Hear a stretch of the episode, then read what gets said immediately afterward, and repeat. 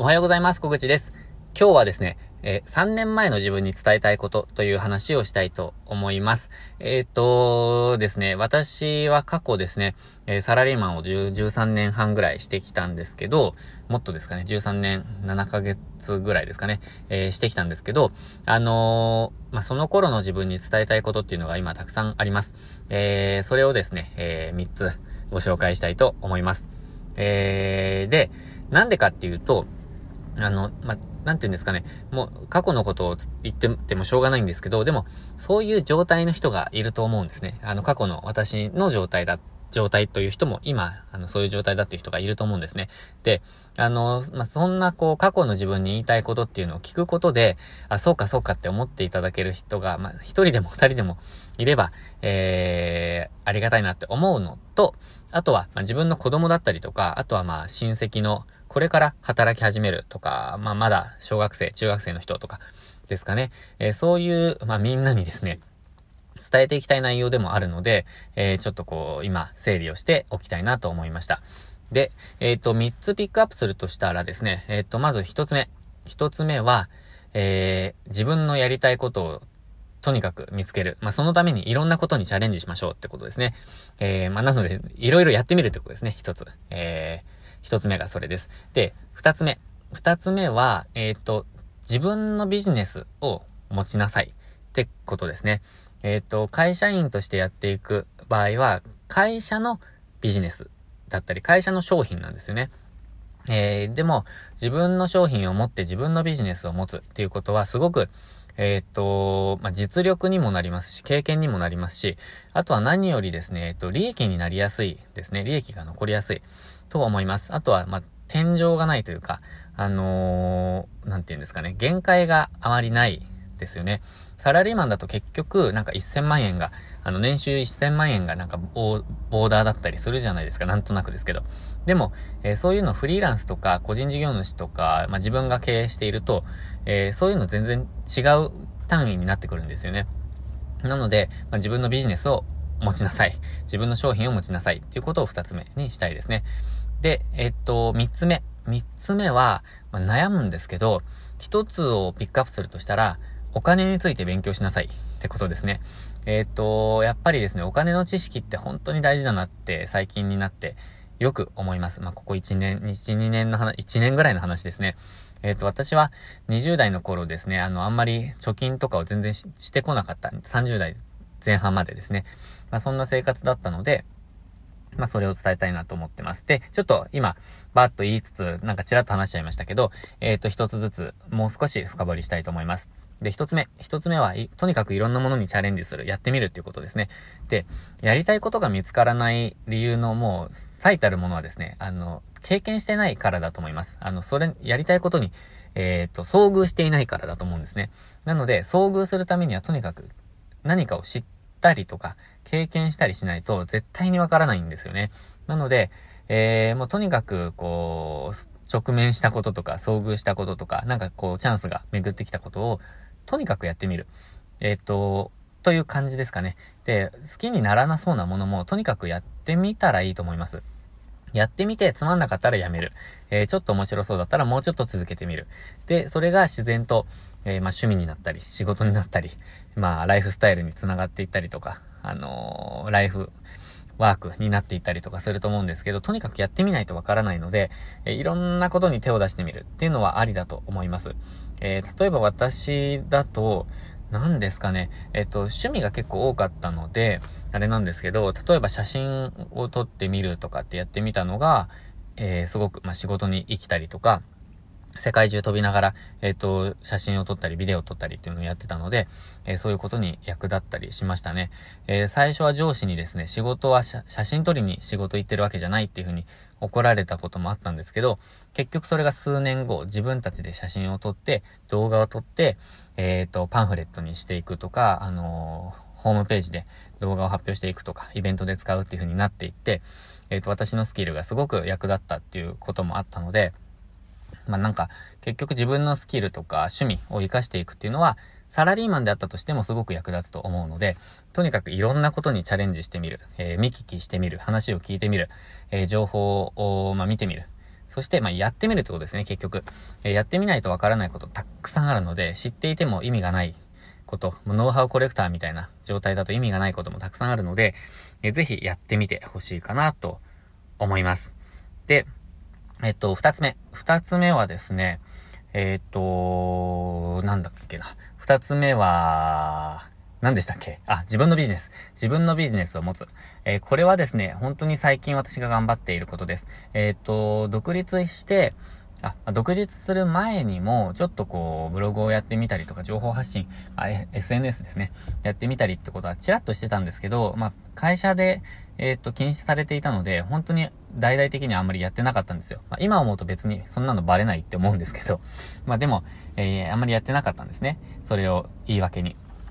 でも今思うのは、やっぱり、こう、自分の商品があるのとないのとでは、えー、全然こう、やれる可能性が変わってくるんですよ。で、例えば今なら私は、レンタルスペースっていう自分の、まあ、商品、ビジネスがあります。で、そこを起点に、えー、可能性がたくさん広がっているんですよね。えっ、ー、と、レンタルスペースで言うと、えっ、ー、と、利用料がまず入ってきます。で、えっ、と、それを準備するために、いろんな、こう、ウェブツールを使っての、えー、効率化とかっていうのもたくさんしてきました。えー、そして、えー、っと、知り合った人もたくさんいますし、えで、そしてそれを起点に、えっと、コンサルをやり始めました。まあ、コンサルも、え費用をいただいて、コンサルして、で、喜んでいただいてっていうのをやっていますし、そしてそれをさらに視点にですね、えっと、商品を作っています。え今はあるのは3つですね。えっ、と、まあ、無料の商品も一つありますけど、無料の商品とか、えっ、と、開店までの、オープンまでの、えー、資料とか、オープン後も含まれた資料とか。で、今はまあ、ホームページの制作のスキルのとかを、あの、一部もう販売してたりもしますけど、えー、そういうものとか、もしくはこれからけ、あの、計画してるのもあるんですけど、やっぱり商品があると、えっ、と、やりようが変わってきますよね。で、それをさらに、まあ、自動化したりとか、まあ、販売も、あの、できるようになってくると、利益も上がってくるじゃないですか。まあ、今は私は結構準備期間みたいな感じになっちゃっているので、ずっとあのコンテンツを作り続けているっていう状況なんですけど、商品があるのとないのとでは全然やっぱり違うんですよ。あのー、人の商品ではないので、まあ、ブログとかでアフィリエイトで稼ぐっていう方法もありますし、それで大きく、例えば月100万円、200万円って稼いでる人も、あのー、いると思うんですけど、えー、私はちょっとそれは難しくて、自分の商品、しかも自分が教える系のえっと、商品がすごく好き。あの、教えることが好きだって気づけたので、えー、それを今やっています。で、ホームページ制作とかに関しては、あのー、協力者の方ともすごく本当に、えー、助けられてるんですけど、えー、一緒にやりながらもっともっと伸ばしていきましょうって話をしてるんですけど、えー、本当にそれも力を入れて頑張っていきたいなと思っています。まあ、それも還元ができるようにですね、えー、頑張っていきたいなと思ってるんですけど、それも自分の商品、まあ、自分たちの商品、になっているので、やっぱり可能性が広がってくるなって思ってます。戦略も立てられますしね。えー、そして、あ、そうです。で、上限がないってことですね。えっ、ー、と、まあ、やればやるだけ、えー、経験になりますし、まあ、利益が増える可能性があるので、まあ、そこも魅力ですね。サラリーマンという枠にとらわれてしまうと、すごく、えー、限られてしまうので、まあ、そういうこともメリットの一つです。そして、えっ、ー、と、三つ目。三つ目は、お金の、えっ、ー、と、知識、えー、マネーリテラシーをつけておくってことですね。もう、本当にこれは早くやっておけばよかったなって思います。えっ、と、例えば、今の知識を私が22歳の頃、もう本当に新入社員の時に得ていたら、まあ、同じ金融知識があれば、まあ、マネーリテラシーがあれば、もうちょっと、えっと、未来が、もうちょっとじゃないですね。かなり変わっていたと思います。早く。えー、というのも、例えば、ちょっとずつ積み立てをしていく、まあ、積み立て NISA とかは、あの、はじ、私がサラリーマン始まった頃にはまだなかったことかもしれないですけど、まあでも、あの、インデックスファンドをしてみるとか、あの、投資をしてみるとか、ちょっとずつでも貯めていくっていうのを、その頃からやっていたら、もう15年ぐらい経つので、えー、っと、まあ、それなりになってたと思うんですね。で、私は20代と30代の前半、えー、っと、貯金をもう一切しないって決めて生きてたんですよ。あの、それまで、なんて言うんですかね、結構、私、お金に困ったことがあんまりなくて、えっと、家もそういう、あの、なんて言うんですかね、あの、貧乏ではなかったんですよ。別に普通の家だったんですけど、でもお金に困るっていう、あの、経験がなかったので、えっと、なんかこう、貯金の大切さとかも全然あんまり感じてなかったんですね。で、それなりにあったんですけど、それをすべて使って、えー、学びとかですね、遊びには使ってないですけど、えー、いろんな機材とかパソコンとかに使ったり、えっ、ー、と、学びに使って、えっ、と、全部、一旦使った後にですね、えもう貯金しないって決めて、30、え3、4歳ぐらいまで、33歳ぐらいまでですかね、えっ、と、過ごしていました。で、えっ、と、その後、えー、まあ、結婚して子供が生まれて、で、まあ、新婚旅行とかにも結構お金使ってしまって、で、結構、まあ、利用払いとかがすごくなっちゃってですね、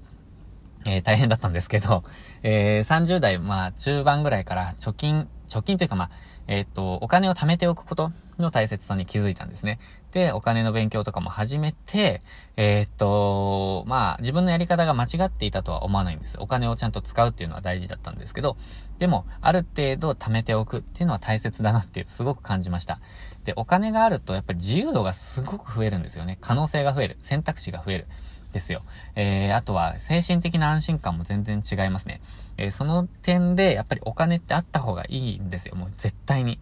えー、で、そこをもう本当に強く過去の自分には伝えたいですし、まあ、子供とか、えっ、ー、と、まあ、親戚の子供たちにも伝えたいですね。えー、なので私は、まあ、今、えっ、ー、と、積立 NISA とか、えー、そういうことを始めたりとか、えっ、ー、と、まあ、積極的に自己投資とか、えっ、と、まあ、時間を買うような、え投資というか、まあ、お金の使い方っていうのを積極的にやっています。なので、今は、どちらかというと、まあ、黒字ですけど、えー、利益は薄いですね。あの、準備にどんどんどんどん使ってしまってお金を、えっ、ー、と、投資に回しているので。でも、どんどんどんどんお金をそちらに回せるようにどんどん増やしていきたいなと今考えているところです。で、お金の勉強ももっともっとして、えー、経済的な、えー、と、自由度をのどんどん上げていきたいなと思っています。まあ、あの、目安は10年ぐらいって考えていたんですけど、もっと早く達成して、したいなと思ってますね。えっ、ー、と、2025年ぐらいまでには達成、達成というのは、例えば、金融資産から、えっ、ー、と、最低限の生活費ぐらいは賄えるぐらいに、えー、行きたいなと考えているんですけど、えっ、ー、と、まあ、ちょっと、そうですね、それに向けて頑張っているっていう感じです。ということで、今日は過去の自分に伝えたい、3, 3年前の自分に伝えたいことということで3つ、えー、お話をしました。1つ目は、えー、とにかくいろんなことに手を出してみる、やってみるということ。えー、そして2つ目は、えっ、と、自分のビジネス、商品を持つということ。そして3つ目は、マネーリテラシー、お金の知識を、えー、まし、勉強する。お金について勉強する。ということです。えー、あなたはどうですかね？えー、っと、フリーランスとしてやられてる方はもう皆さん、えー、こういうこと知識にもあるかもしれないんですけど、私は本当に、え独立した後に知ったことだったので、えー、ぜひこれから、えっと、なんて言うんでしょうか、独立したいとか、ビジネスしてみたいっていう方は参考にしていただけたら嬉しいです。ということで今日も最後までご視聴いただきまして、ありがとうございました。今日もチャレンジできる一日にしていきましょう。